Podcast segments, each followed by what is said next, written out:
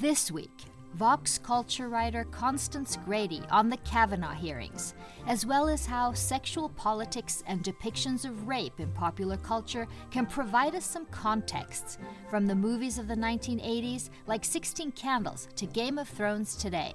This is Pop Culture Confidential.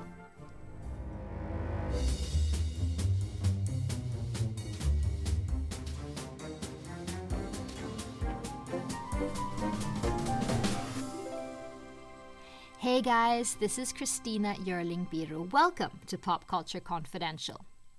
It seems somehow telling that Dr. Christine Blasey Ford's powerful testimony and the allegations of sexual misconduct against Brett Kavanaugh took place almost exactly one year after the anniversary of the Harvey Weinstein revelations. These hearings seem to converge all the themes of the Me Too movement this past year, and the despair and anger over the fact that Brett Kavanaugh did get confirmed this weekend is raw. With me this week is Vox culture writer Constance Grady, and I'm so happy to have her back on the show with me. Ms. Grady has written about the Me Too movement throughout, about the Kavanaugh hearings, as well as how pop culture puts so much of this in context particularly the movies of the 1980s, which is around the same time when the events Kavanaugh is accused of took place. For many of us, John Hughes movies were momentous occasions growing up. But it seems painfully clear now that, for example, date rape was treated like a silly subplot, and there are huge blind spots around so many of the themes of sexual politics in his movies. Has this changed in our narratives today? We talk about all this coming up. Miss Grady and I talked on Monday, so I started by asking her about Kavanaugh's swearing in by President Trump just a few days earlier and what the immediate reactions were. The results are probably not unexpected. I think, uh, in a lot of ways, watching the Kavanaugh confirmation has been sort of like watching a bit of a slow motion train wreck. You can kind of see everything coming because it's just such a slow, drawn out, and protracted process. And at a certain point, it became clear that uh, the people in the Senate who wanted to confirm Kavanaugh, regardless of the allegations against him, had found a way to do so without, as far as they could tell, coming off as terrible monsters who don't understand the gravity of sexual assault and that was to just repeat over and over again that they believe Christine Blasey Ford, who has accused Kavanaugh of assaulting her when they were teenagers in 1982, uh, but they don't believe that Kavanaugh was the person who assaulted her. It's kind of a I believe women and I believe her, except I don't really believe her. Kind of very tricky, slippery little rhetorical move. Having it both ways, right? Mm-hmm. Um, and how are the sort of reactions around you there, sort of Sunday and and today as you get into work on Monday? You know, I just keep seeing women being so so sad. I think there was there's been a lot of anger over the past year and a lot of discussion of women's anger as a political force and how powerful it can be. Uh, Rebecca Traister just had this really brilliant book come out called Good and Mad about women's anger as political force. Um, and that that fury has almost sort of metabolized itself into sadness because this uh, this confirmation is sort of like a culmination of the entire Me Too movement, right? It comes mm-hmm. almost exactly a year after uh, the first article, the first New York Times article against Harvey Weinstein was published. That was October 5th of last year. Um, it comes two years after the Access Hollywood tape uh, of Donald Trump. Right, I said that horrible pussy grabbing tape, right? Yeah. Yes. Yes.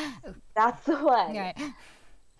And after all of this happened, after these two years of increasingly uh, effective, it seemed, uh, conversation about sexual assault and how it is sort of allowed to operate with impunity within the system that we have created after all of this talking and all of these powerful men losing their jobs and actually seeming to face repercussions, even if not legal repercussions for their actions, there's this sort of sense of like, did it even really matter? Right. Did we get anything out of it except this fig leaf of, oh, I believe women. I just don't believe this particular, perhaps the most important thing that she said.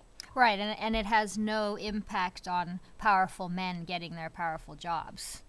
Exactly. You can maybe get a Harvey Weinstein or a Les Moonves fired every now and then, but they're still in the highest reaches of government. What were what was striking to you about um, Kavanaugh's hearing itself? What he actually said about sexual assault and what he did and didn't do? Uh, well, Kavanaugh's testimony was very striking, I think, for the emotional tone that he took. He was very, very angry and aggrieved the whole time. And, you know, and to a certain extent, that makes sense if he believes himself to be falsely accused of sexual assault. That is a thing that you would be angry and defensive about.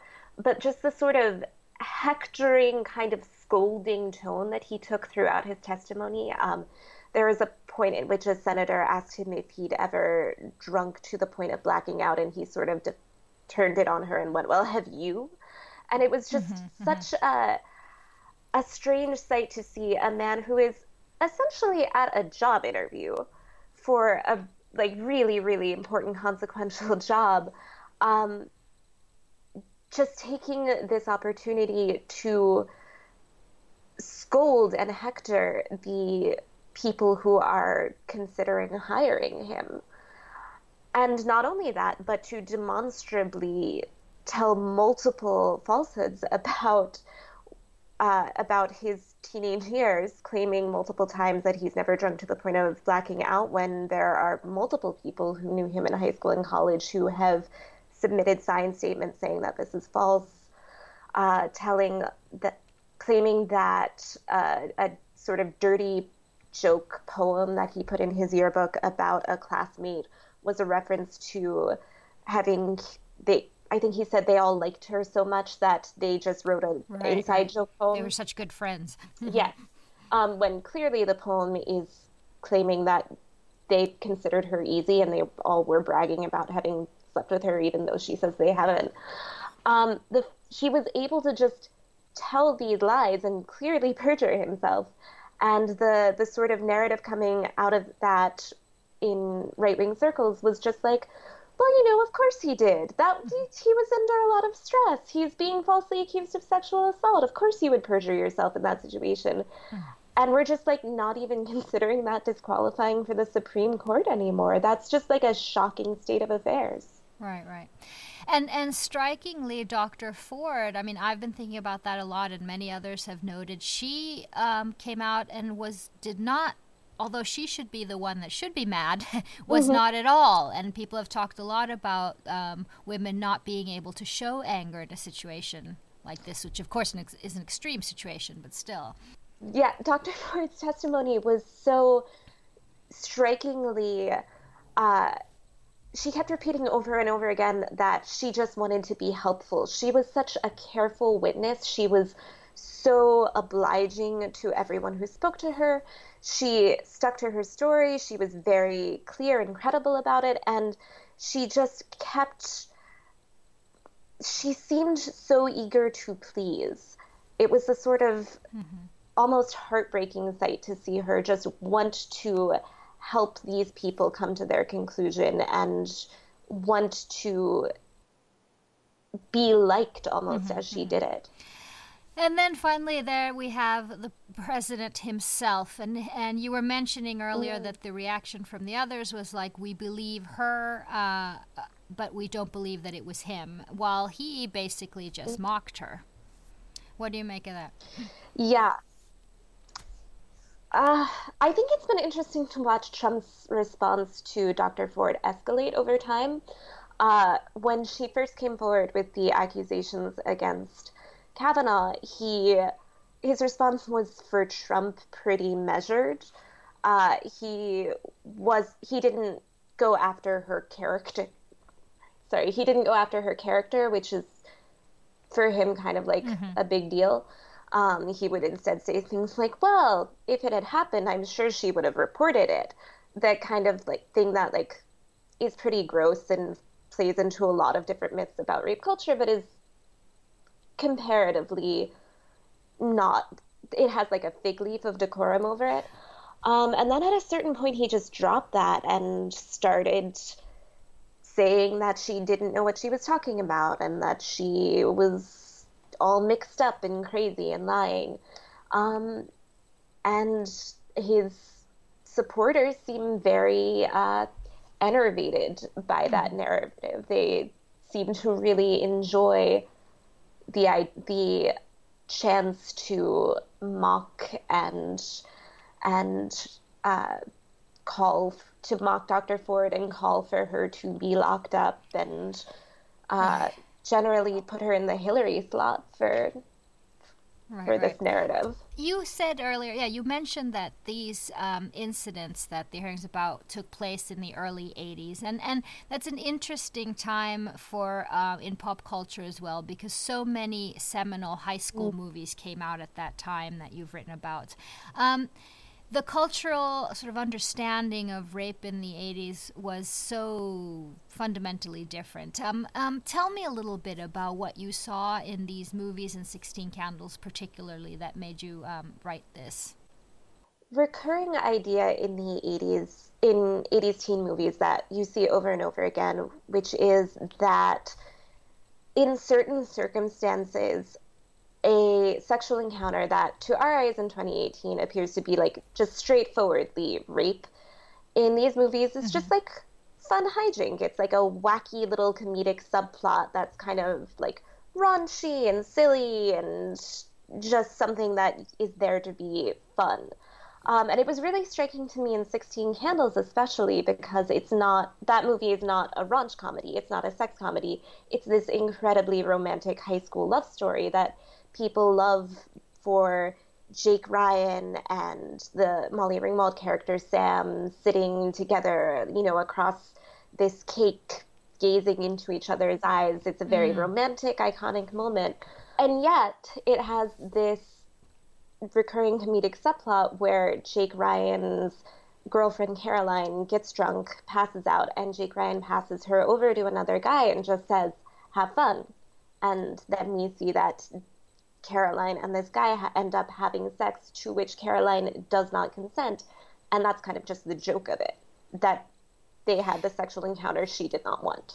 Right, and and what's really sad because I sort of grew up on these movies. I'm a bit mm. older than you are, I think, and it makes me so sad today to sort of realize that I don't think this even struck me as anything other than comedy. And he was being nice to the nerd, and this is what sort of what happens. And and and this feeling that um, if a woman gets that drunk well then it's her fault.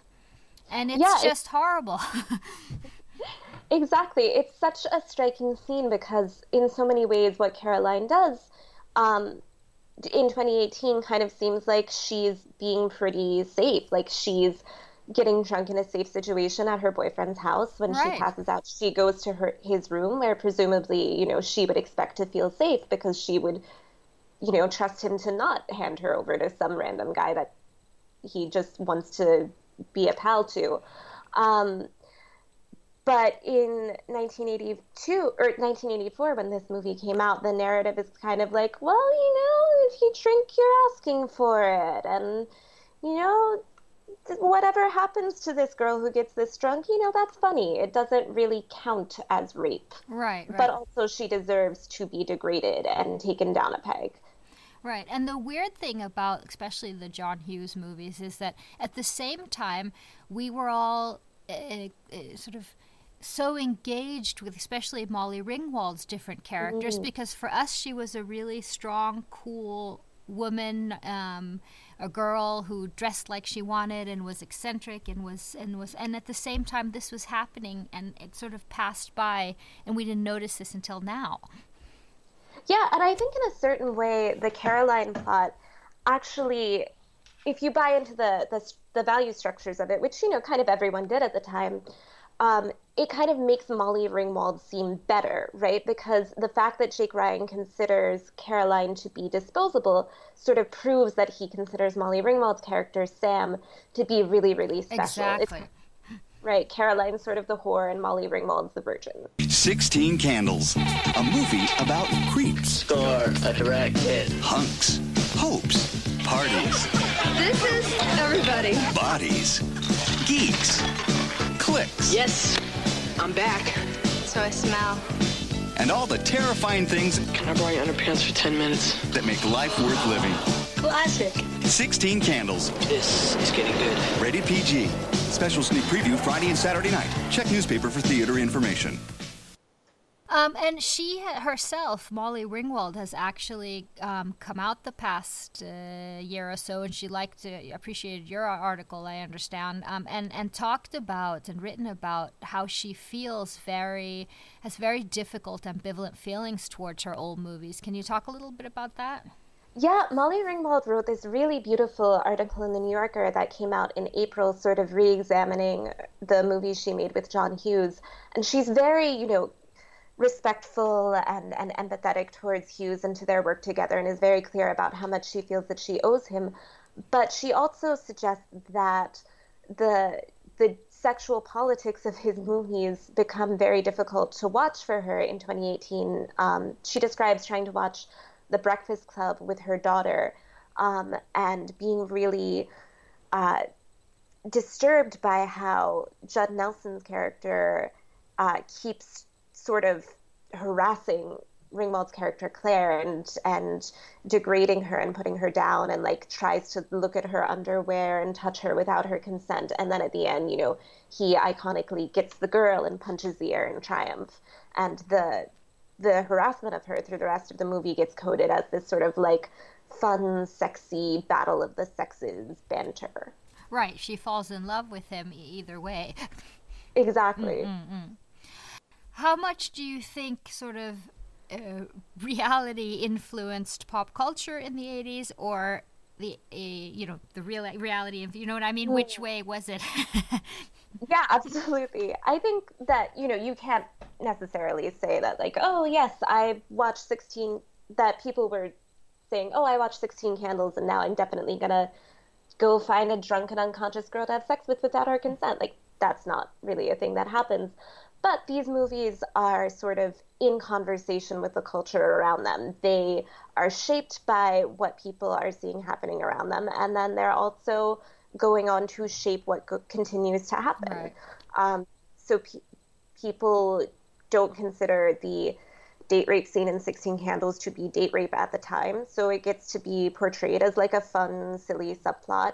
And then people continue to have a hard time thinking of date rape as, in fact, rape, in part because all of the movies that they keep seeing, like 16 Candles, are telling them that it's a fun and silly thing. So when you have the first big national date rape scandal in 1990, it's met with this widespread confusion. No one really knows how to talk about it.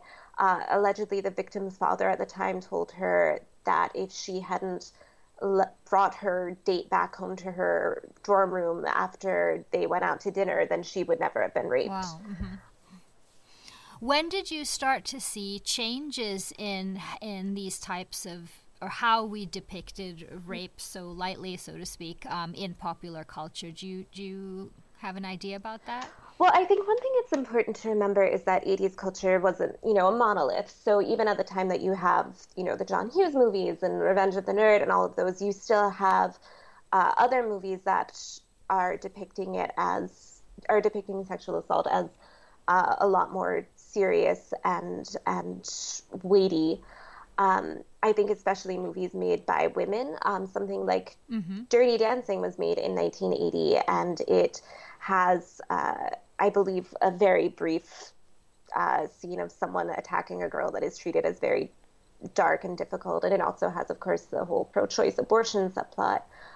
Right. Um, I think you start seeing that narrative happen more. Uh, the narrative of date rape as being something really, really terrible and awful happening more consistently going into the 90s when you get Thelma and Louise, and then heading into teen movies like The Craft, where, and in its second half, that becomes essentially a story of these witchy girls getting revenge on a date rapist jock. Oh, right, right. Uh, that was interesting that you nem- talked about Thelma and Louise. I was just reading a little scene. Um, someone sent me a script page from that, which was so incredible. I, I mean, I'm sure you you, you remember it when um, Geena Davis' character has just um, been through what she's been through, and and uh, Susan Sarandon basically just says, um, "You can't report this. No one is going to believe you. You were so drunk." Yes, I saw that going around on social media. It's very, um, it's very of the moment. Mm-hmm. And it's sort of funny to think to see that narrative going around again because it goes back so far in our culture. Like in in Measure for Measure, there's a scene where a woman threatens to report a man who's trying to uh, to pressure her into having sex with him in order to get her brother released from jail, and he says uh, something like, "Who would believe thee, Isabel?" Like that right. line just goes back so far. Mm-hmm. What about so? we have all this behind us, all these examples that you've given, and and and um, even though things may feel bleak, there's been a lot of conversation this past um, you know year, especially about cultures on film sets and and um, work in general, just how we think about um, how we think of those. But in depictions at, in film, how would you say where where are we today? I think the major conversation we're seeing about depictions of rape in film and on TV is is it responsible or is it exploitative? That was a major conversation around Game of Thrones, right? The idea that we keep being shown rape as being kind of sexy and titillating. Um, And the feminist response to that is, well, let's, you know, make sure this to be clear that this is a terrible, violent crime and that it affects these women's lives. And and not just sort of wallow in it too hard. Um, and I think that it's probably the the best depiction that we have in popular culture of of dealing with this is in a show like Jessica Jones, um, mm-hmm. where it's very continually clear about the exactly what went down, but we're never shown it in like a, a sexy, titillating way. Um, Jessica Jones for people who don't know, is uh, one of the Marvel TV shows on Netflix, um, and it depicts a woman with superpowers who has been in a year-long abusive relationship with a man whose power is that he can make people do whatever he tells them to do. So he mm-hmm. essentially takes away her her ability to consent for a year and embarks on what he he frames as a romantic relationship with her. But when she gets out of it, she's very clear that what he did to her was rape and that it was terrible and had all kinds of traumatic effects on her. And we really see how her her personality, how her whole experience has, has changed because of that. But we're never asked to consider what happened to her fun or sexy or or in any way romantic. Right, we see it for what it is. Mm-hmm. Mm-hmm. Yeah, that's so interesting. Well, um, on a on a sort of positive note, do you see um, what do you see that this past uh, two years you were saying roughly or so? What are some of the positive things you see happening um, um, with the whole movement and, and these type of of depictions and talk and, and conversations about rape culture? I think the fact that we're having this conversation at all is a really, really big change. Um, you know, when when I was growing up in the in the '90s, the sort of dominant narrative was that sexism was over in America, and uh, you know, feminists were just being whiny, and there was there weren't really there wasn't really any change that we needed to strive for anymore. And I think this whole Me Too movement and the ensuing conversation has made it very clear to most people that, in fact, there is still a lot of sexism in America and the rest of the world, and there's plenty of changes that need to be fought for. And the people who are fighting for it aren't being whiny or shrill or hyperbolic, but are in fact justifiably very, very angry. Um, and I think the fact that that anger is now seen more widely as legitimate is a huge change and can potentially, hopefully, lead to further changes in the systems around us and the wider culture and how important it is with the um, uh, representation and these depictions um, that show other sides of this type of thing because we are so incredibly ingrained with the stuff we see on film and in TV. I'm just thinking about how I myself saw a film like 16 Candles, and that's not just with the um, rape culture and dating culture in that movie, but also how they portray, um, you know, sort of showed Asian and American mm-hmm. characters and yeah. things like that. Yeah, yeah, we've definitely. You could never, hopefully, have a character like Long Duk Dong in 16 no. Candles today. Um, finally, are you worried though, because of what did happen this weekend and that the confirmation went through and such that that there will be um, a feeling that women will not report and and that things will go back a few steps again?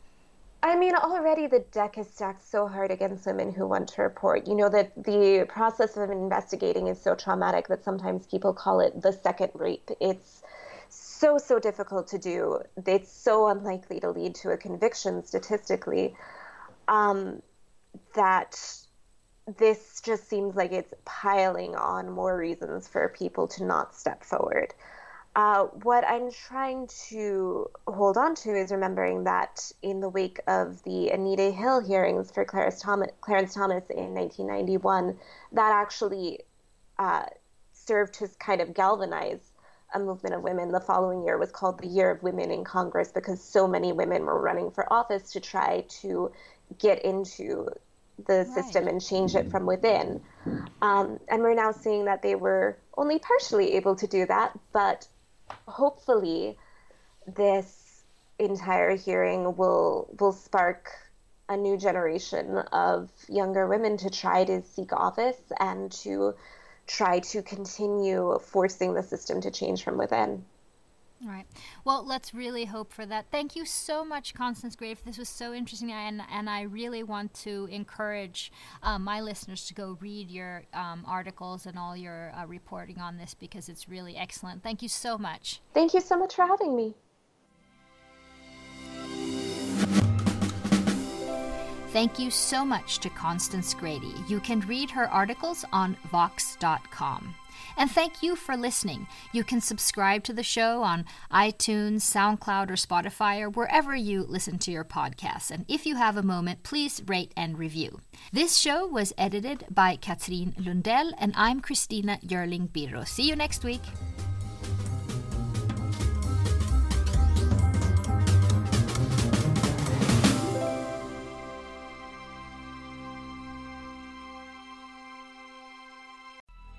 Coming up on 5 Minute News, I'm Anthony Davis. You might think it's partisan because maybe it's critical of one side or the other, but it's not. It's just the truth. And I think that's also something that's kind of unusual for Americans listening to the radio or to podcasts because the news landscape in the States has been so partisan for so many decades. So, Five Minute News is verified, truthful, independent, unbiased, and essential world news daily.